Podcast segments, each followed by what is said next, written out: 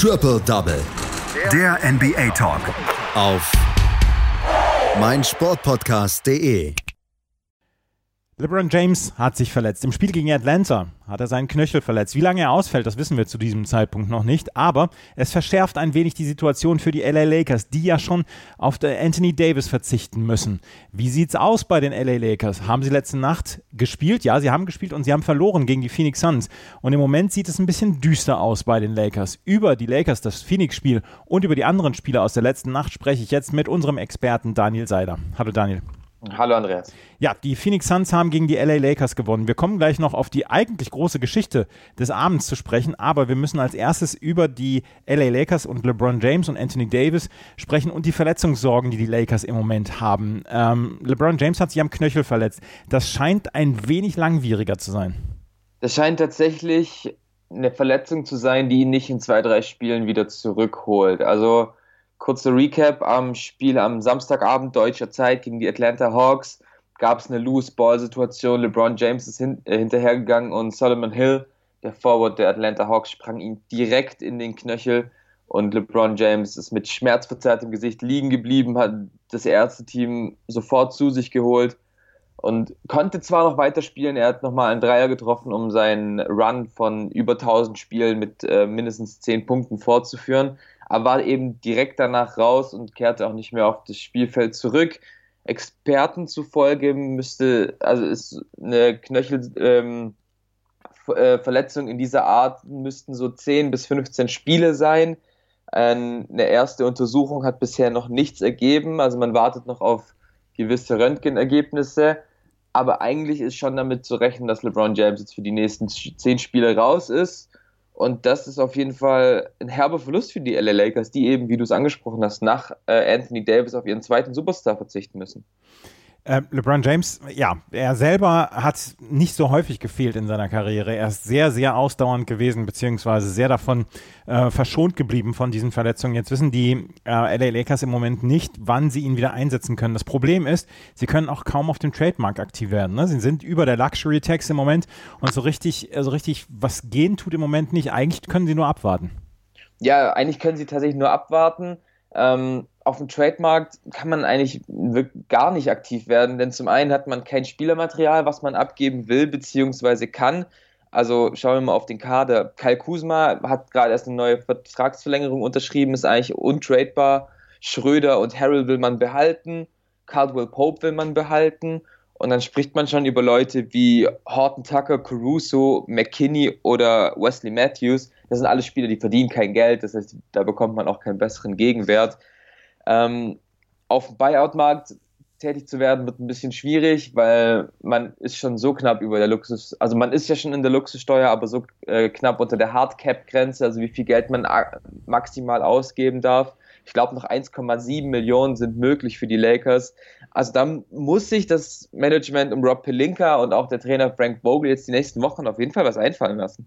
Die LA Lakers haben letzte Nacht bei den Phoenix Suns gespielt und das äh, Spiel an sich ist am Ende 94 zu 111 ausgegangen und man hat gesehen, die Phoenix Suns hatten nicht wirklich viel Probleme bei diesem Spiel gegen die Lakers. Und da muss man auch einfach ein Lob an die Phoenix Suns äh, aussprechen, die bei so einem Spiel dann auch wirklich zeigen, dass sie mittlerweile zu einem Top-Team geworden sind in diesem äh, in dieser Saison mit Chris Paul als Anführer mit Devin Booker und die Andre Ayton als, ich sag jetzt mal, jüngere äh, Scorer. Ähm, und das war ein klassischer Start-Zielsieg. Die Lakers haben nicht einmal geführt ähm, und die Phoenix Suns sind, sind äh, dem Champion einfach weggerannt. Also das erste Viertel war zwar noch ein bisschen knapp, ähm, ging dann mit äh, 30 zu 27 an die äh, Phoenix Suns, aber ab dann haben dann die Lakers absolut kein Land mehr gesehen. Äh, die Suns sind, kom sind komplett weggerannt, über, äh, dominierten das dritte Viertel, wo sie nur 18 Punkte der Lakers ähm, zugelassen haben. Und das ähm, ging dann eben zu einer 59 zu 44 Führung bei, äh, in der Halbzeit. Und Chris Paul wusste einfach genau, was zu tun ist. Er steht am Ende bei einem Triple-Double. Ähm, zwar ein sehr knappes Triple-Double mit 11 Punkten, 10 Rebounds und 13 Assists, aber ein Triple-Double und natürlich nicht zu vergessen, er hat seinen 10.000. Assist gemacht im dritten Viertel.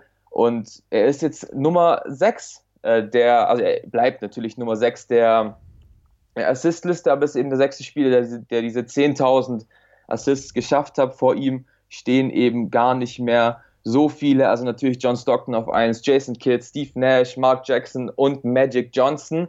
Hinter ihm kommt aber LeBron James, der könnte ihn vielleicht sogar bald noch einholen als siebter Zehntausendster. Aber allgemein, es war dann mit, diesem, mit dieser Euphorie dieses Zehntausendsten Assist, war es auch ein gutes äh, drittes Viertel der Suns und auch im vierten Viertel hat man die Lakers nur bei 18 Punkten gehalten. Man hat noch, ein, also die Lakers haben noch ein bisschen versucht, gerade jetzt über Schröder, äh, der jetzt natürlich mehr Ballhandling übernommen hat, steht am Ende bei 22 Punkten. Montrezl Harrell konnte ein bisschen was machen, am Ende mit äh, 23 Punkten. Aber die Lakers haben einfach nie eine Formel gefunden, wie man die Defense der Suns auseinander nimmt. Und deswegen mehr als verdienter Sieg für die Suns. Die Suns im Moment in der ähm, im Western Conference auf Platz 2 mit 28 Siegen und 13 Niederlagen haben sich jetzt auch so ein ganz kleines bisschen abgesetzt von den Los Angeles Lakers, die, wie gesagt, jetzt einfach abwarten müssen und die versuchen müssen, in irgendeiner Weise ein oder zwei Siege mal zusammenzuklauben. Wenn sie komplett sind und wenn sie gesund sind, sind sie ja trotzdem immer noch die Favoriten in der Western Conference, oder? Absolut. Und es geht da natürlich auch darum, wie man in den Playoffs performt. Also ich glaube jetzt, nicht mehr, dass die Lakers auf 1 oder 2 im Westen abschließen. Dafür sind einfach die Jazz und die Suns zu gut. Die Lakers müssen jetzt die nächsten Wochen auf jeden Fall aufpassen, dass sie weiterhin eine gute Position im Playoff-Rennen überhaupt erhalten. Und wenn dann Davis und James in den Playoffs wieder da sind, dann bleiben sie tatsächlich der ähm, klare Favorit auf den Titel der, in der Western Conference.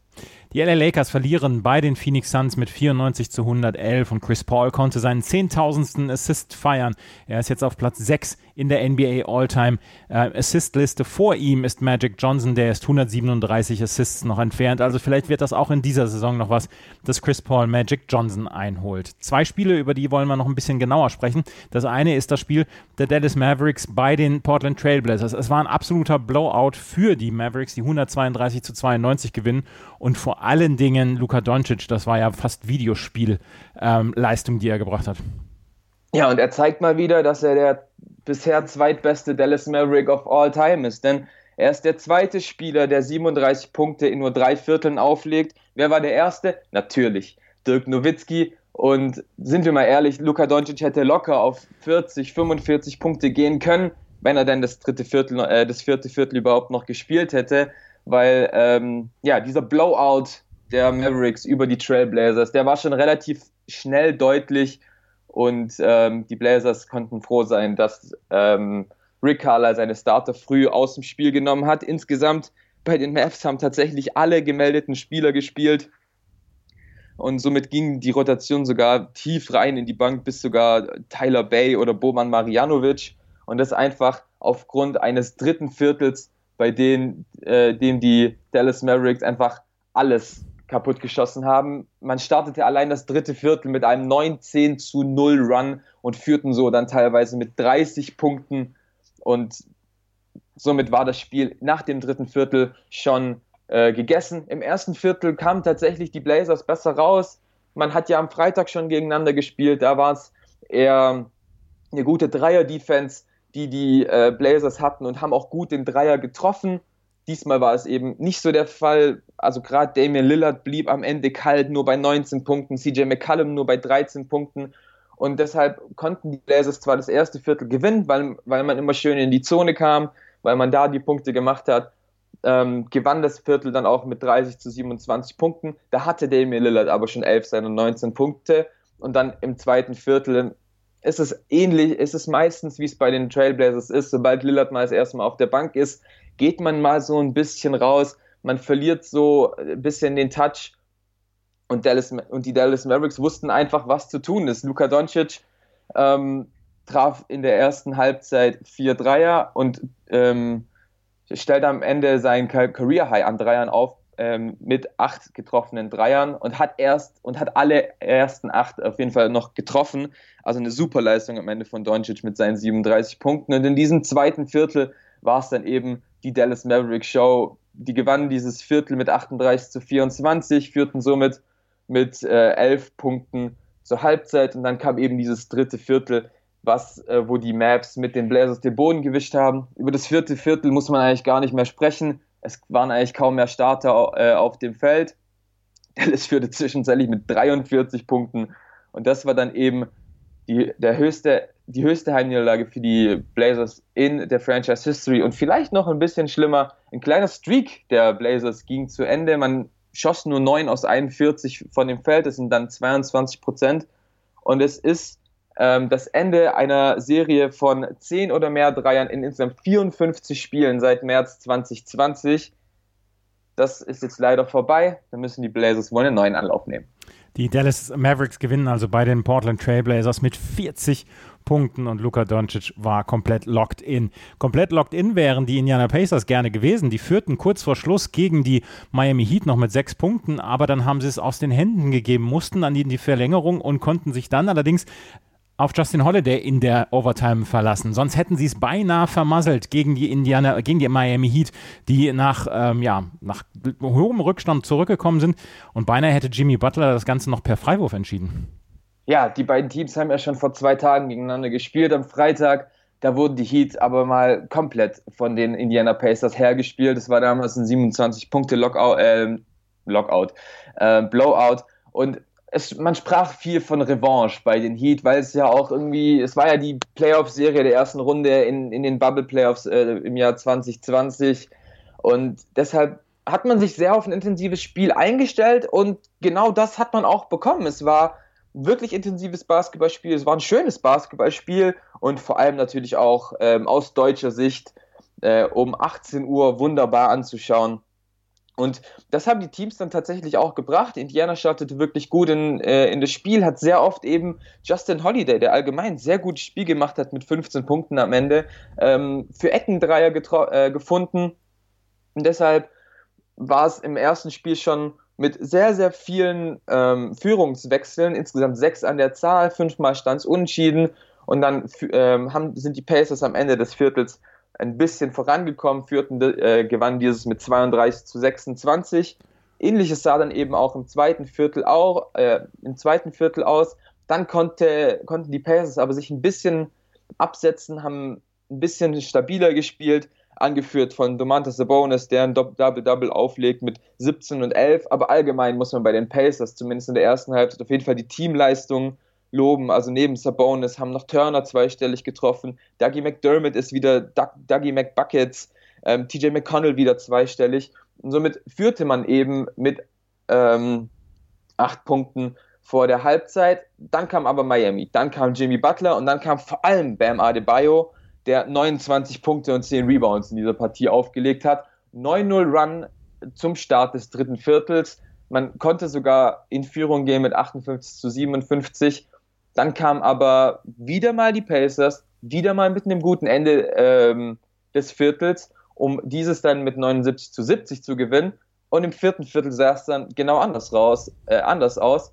Denn eigentlich dachten äh, die Pacers, die hätten dieses Spiel schon gewonnen, führten mit ähm, 98 zu 92, knapp anderthalb Minuten vor Schluss. Dann kam aber wieder die Heat. Jimmy Butler hatte sogar die Chance, dieses Spiel noch zu gewinnen beim Stand von 97 zu 98 hat Jimmy Butler zwei Freiwürfe getroffen, er ja äh, bekommen. Er ja eigentlich ein guter Freiwerfer und vor allem ist er ja eigentlich ein Klatschspieler. Er traf nur einen, Caris LeVert im Gegenzug traf nur den Ring. Es ging in die Verlängerung und da sah es auch erstmal so aus, als ob die Heat dieses Spiel übernehmen können. Ähm, zwei schnelle Scores und dann kam eben wieder Justin Holiday, der, der diesen Run mit, mit zwei eigenen Dreiern ähm, stoppen konnte. Die Pacers führten wieder, konnten sogar erhöhen und auch dann Jimmy Butler hatte den, ähm, den Ball in der Hand für eine zweite Verlängerung, traf wieder nur den Ring. Die Pacers gewinnen gegen die Miami Heat und stehen jetzt bei 19 und 22. Bisher ein bisschen enttäuschend für die Pacers, weil eigentlich mit den zwei Leistungen gegen die Heat müssen die eine größere Rolle in den Playoffs spielen. Die Pacers gewinnen also bei den Miami Heat in Overtime 109 zu 106. Wir haben noch ein paar weitere Ergebnisse. Lou Dort sorgte mit einem Block kurz vor Ende der Partie, dass die Houston Rockets weiter alle Spiele verlieren im Moment und ähm, sie haben jetzt ihr 20. Spiel hintereinander verloren mit 112 zu 114 gegen die Oklahoma City Thunder. Und Lou, Lou Dort mit 23 Punkten, dann auch noch drei Rebounds und drei Assists dazu. Die New Orleans Pelicans gewinnen bei den Denver Nuggets mit 113 zu 108, unter anderem dank einer starken Leistung von Brandon Ingram mit 30 Punkten. Nikola Jokic zwar mit einem Triple-Double, aber das hat auch nichts geholfen für die Denver Nuggets. Die Boston Celtics gewinnen klar gegen die Orlando Magic mit 112 zu 106, 34 Punkte von Jalen Brown, der eine richtig gute Leistung gebracht hat. Die Brooklyn Nets gewinnen mit 113 zu 106 gegen die Washington Wizards. Ähm, Russell Westbrook mit dem dritten Triple-Double hintereinander, 29 Punkte, 13 Rebounds, 13 Assists, aber es hat nichts gebracht. Kyrie Irving unter anderem mit 28 Punkten für die Nets. Die äh, Cleveland Cavaliers gewinnen gegen die Toronto Raptors mit 116 zu 105, dank auch Colin Sexton, der 36 Punkte aufgelegt hat. Die Chicago Bulls gewinnen bei den Detroit Pistons mit 100 zu 86, unter anderem mit einer ordentlichen Leistung von Lauri Markkanen, der 16 Punkte aufgelegt hat. Das Spiel des Sixers bei den New York Knicks war ganz knapp. In der Overtime gewinnen die Sixers mit 101 zu 100. Tobias Harris mit, vier, mit 20 Punkten, 4 Rebounds, 4 Assists für die Sixers erfolgreich. Julius Randle mit 24 Punkten für die New York Knicks. Das waren die Spiele aus der letzten Nacht. Das war reichlich Historie und das war große Sorge um LeBron James. Bei dem wissen wir noch nicht, wann er wieder zurückkommt auf den Court für die LA Lakers. Und das war Daniel Seiler mit seinen Einschätzungen zu diesen Ergebnissen. Danke, Daniel. Vielen Dank. Triple Double. Der NBA Talk. Auf meinsportpodcast.de